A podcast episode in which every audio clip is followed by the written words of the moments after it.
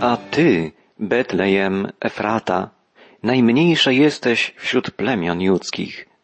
Z ciebie mi wyjdzie ten, który będzie władał w Izraelu, a pochodzenie jego od początku, od dni wieczności.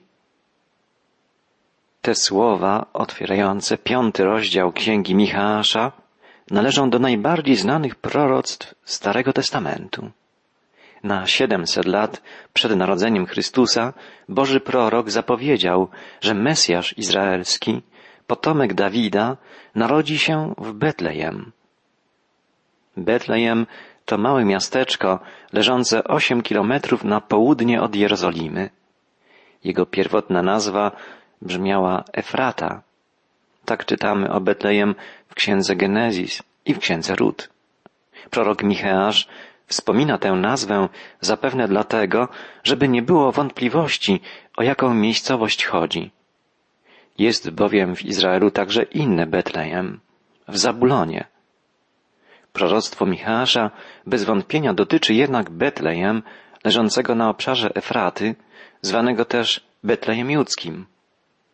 To tutaj pochował swą żonę Rachelę, patriarcha Jakub. Tu przywędrowała kiedyś piękna i pracowita Rut, prababka Dawida. Tutaj urodził się Dawid. Tu został namaszczony na króla przez proroka Samuela. Tysiąc lat później w Betlejem nie było już potomków Dawida. Królewska linia Dawida podupadła. Burzliwe losy Izraela, wygnanie, niewola, wojny, bitwy sprawiły, że tak jak kiedyś Dawid i jego rodzina, tak teraz, po setkach lat, jego potomkowie znów byli ubogimi wieśniakami i mieszkali na prowincji w Galilei. W Nazarecie mieszkała uboga rodzina cieśli Józefa. Zarówno Józef, jak i jego narzeczona Maria wywodzili się z linii Dawida.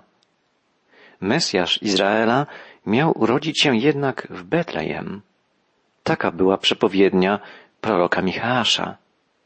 Uczeni w piśmie znali to proroctwo. Na jego podstawie wskazali drogę mędrcom ze wschodu, kierując ich do Betlejem. Okoliczności narodzenia się Jezusa są tak dobrze znane, że nieraz traktuje się je jak swoistą legendę, piękną opowieść wigilijną. Zapomina się o tym, jak wiele musiało nastąpić niezwykłych, autentycznych wydarzeń historycznych, aby Mesjasz urodził się w Betlejem. Władca Imperium Rzymskiego, obejmującego cały ówczesny świat, musiał wydać dekret o spisie ludności, który sprawił, że Józef i Maria wyruszyli w drogę, choć Maria była już bliska rozwiązania. Gdyby osiołek, na którym jechała Maria, potknął się, złamał nogę, Józef i Maria utknęliby w drodze i Jezus zapewne urodziłby się z dala od Betlejem. Ale tak po prostu stać się nie mogło. Siedemset lat wcześniej prorok Micheasz zapowiedział, że Mesjasz, Zbawiciel, urodzi się w Betlejem. I było pewne, że Józef i Maria dotrą do tego małego miasteczka judzkiego na czas. Był to Boży plan, a Bóg zawsze jest w stanie zrealizować swoją wolę. Prorok Michasz zapowiedział, iż ten, który narodzi się w Betlejem, będzie władał w Izraelu. To proroctwo wypełni się dopiero w czasie drugiego przyjścia Chrystusa kiedy ustanowi On swe mesjańskie królestwo w czasach ostatecznych, a pochodzenie Jego od początku, od dni wieczności, wołał prorok Michasz. Narodziny Jezusa w Betlejem nie były początkiem Jego istnienia. On wtedy narodził się jako człowiek, stał się jednym z nas, ale istnieje od wieczności, od początku od wieków i na wieki. On jest alfą i omegą, początkiem i końcem wszystkiego. Jest ucieleśnionym słowem, które było na początku u Boga i jest Bogiem. On jest synem zrodzonym z Ojca. Jego imię Jezus to w hebrajskim języku Jehoszua, to znaczy Jahwe Zbawicielem. On jest jedno z Jahwe. Mówi o sobie ja jestem. Ja jestem droga, prawda i życie. On może powiedzieć o sobie, zanim Abraham się narodził, ja jestem. Pochodzenie jego od początku, od dni wieczności. Przyszedł do nas z wieczności, jedyny odwieczny Syn Boga Ojca. Stał się człowiekiem. Narodził się z dziewicy, w mocy Ducha Świętego.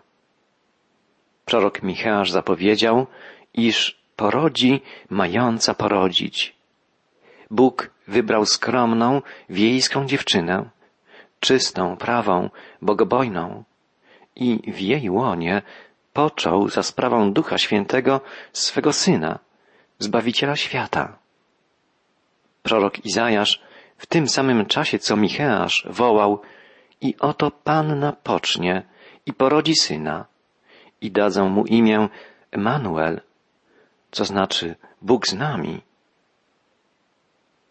Izajasz wołał też na siedemset lat przed narodzeniem Chrystusa, Dziecię narodziło się nam, Syn jest nam dany i nazwał go Cudowny Doradca, Bóg Mocny, Książę Pokoju, Odwieczny Ojciec. To wszystko stało się prawdą. Wypełnienie proroctw Micheasza, Izajasza i innych proroków opisane jest w Nowym Testamencie. Wszystkie zapowiedzi odnośnie okoliczności narodzin i życia Mesjasza, Zbawiciela, spełniły się w życiu i dziele Jezusa Chrystusa. Jest to niezwykłe, bo gdybyśmy wsłuchali się uważnie w zapowiedzi proroków, moglibyśmy dojść do wniosku, że są one sprzeczne, niemożliwe do spełnienia.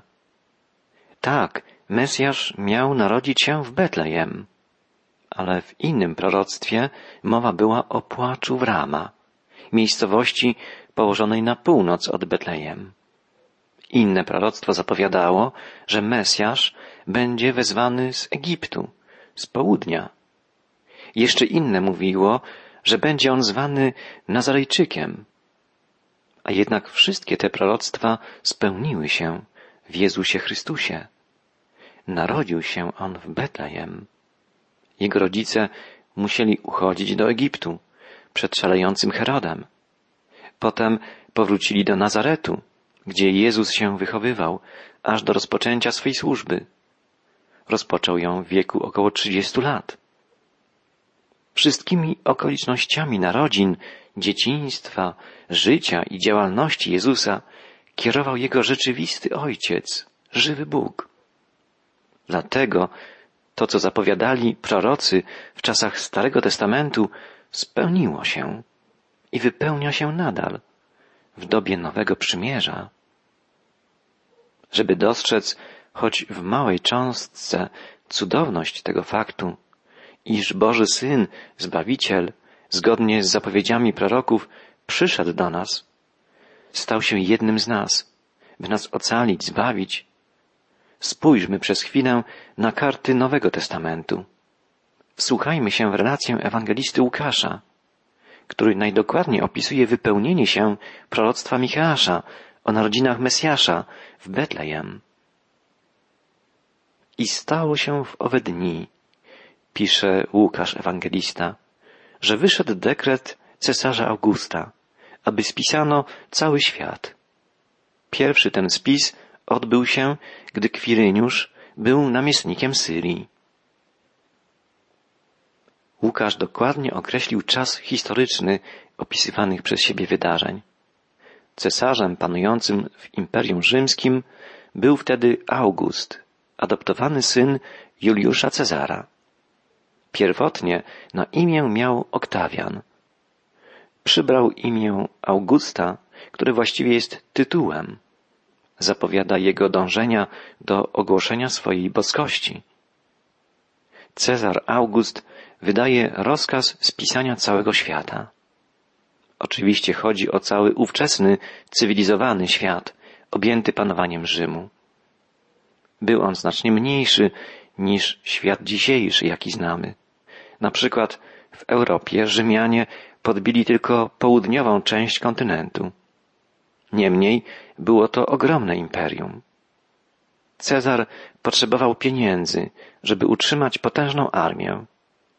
Chciał kontrolować całe terytorium imperium i trzymać w karbach wszystkie podbite narody. Ściągane podatki miały zapewnić mu życie w dostatku, w przepychu. Szli więc wszyscy do spisu, każdy do swego miasta. Poszedł też i Józef z Galilei, z miasta Nazaret, do Judei, do miasta Dawidowego, zwanego Betlejem, dlatego, że był z rodu Dawida, aby był spisany wraz z Marią, poślubioną sobie małżonką, która była brzemienna. I gdy tam byli, nadszedł czas, aby porodziła. I porodziła syna swego, pierworodnego, i owinęła go w pieluszki, i położyła go w żłobie, gdyż nie było dla nich miejsca w gospodzie. Józef i Maria opuścili Nazaret w Galilei i udali się do Betlejem w Judei, do rodowego miasta Dawida. Musieli się tam udać, bo oboje wywodzili się z linii Dawida. Za tym krótkim, zwięzłym, stwierdzającym historyczne fakty opisem kryje się niezwykle poruszająca, głęboka prawda. Cesarz August, dążący do uzyskania boskiej godności, wysyła na cały świat dekret, żeby spisać wszystkich swoich podwładnych i żeby ściągnąć z nich podatki. Z tego powodu wszyscy, kobiety i mężczyźni, wędrują do swoich rodowych miejscowości. Pomiędzy nimi znajduje się skromna rodzina z Nazaret, udająca się do Betlejem. Młoda, wiejska kobieta nosi w swoim łonie Bożego Syna. Pomyślmy, jakie to wszystko jest niezwykłe.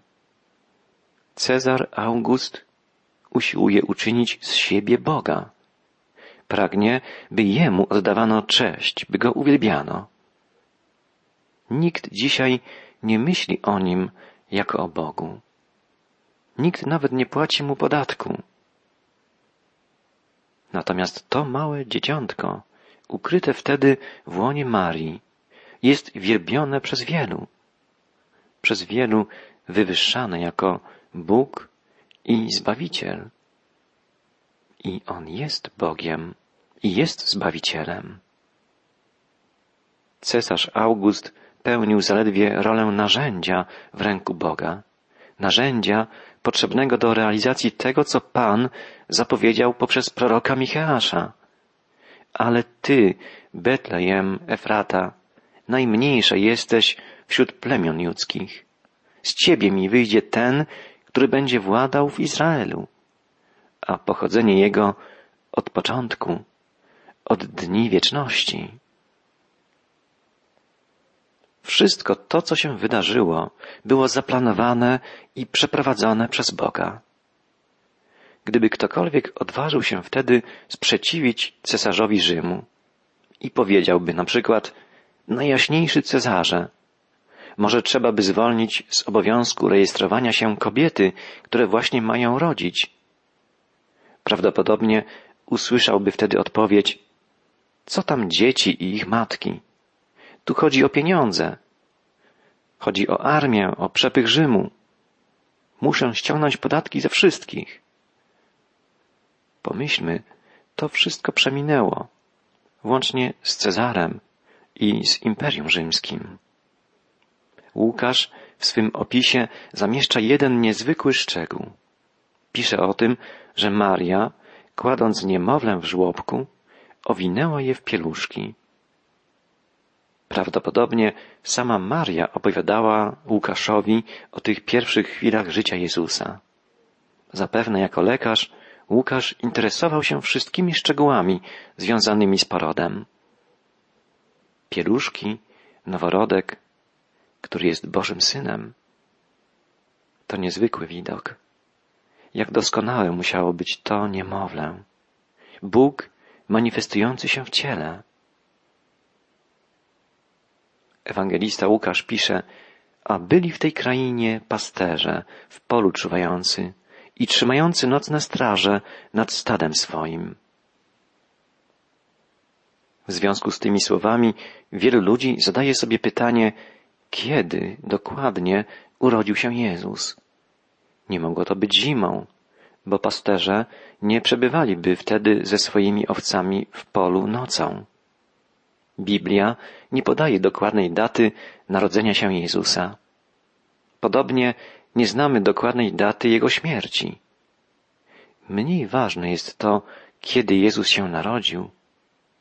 Najważniejsze jest to, że narodził się. Mniej ważne jest to, kiedy został ukrzyżowany. Najważniejsze, że zmarł za nasze grzechy. Biblia, choć zawiera wiele informacji historycznych, geograficznych, nie jest księgą spisaną dla celów naukowych. Owszem, często dostarcza bardzo ważnych szczegółów bezcennych dla prac archeologów czy historyków, ale nie po to została napisana. Duch Święty prowadził kilkudziesięciu autorów ksiąg biblijnych tak, by objawiony został Boży plan zbawienia człowieka. Opis narodzin Jezusa to najważniejsze miejsce, to punkt kulminacyjny Bożego opisu. Przeczytajmy jeszcze jedno słowo z Ewangelii Łukasza. Łukasz Ewangelista pisze, i anioł pański stanął przy nich, a chwała pańska zewsząd ich oświeciła. I ogarnęła ich bojaźń wielka.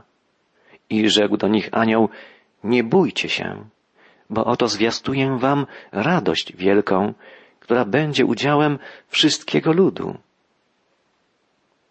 Gdyż dziś narodził się wam Zbawiciel, którym jest Chrystus Pan w mieście Dawidowym.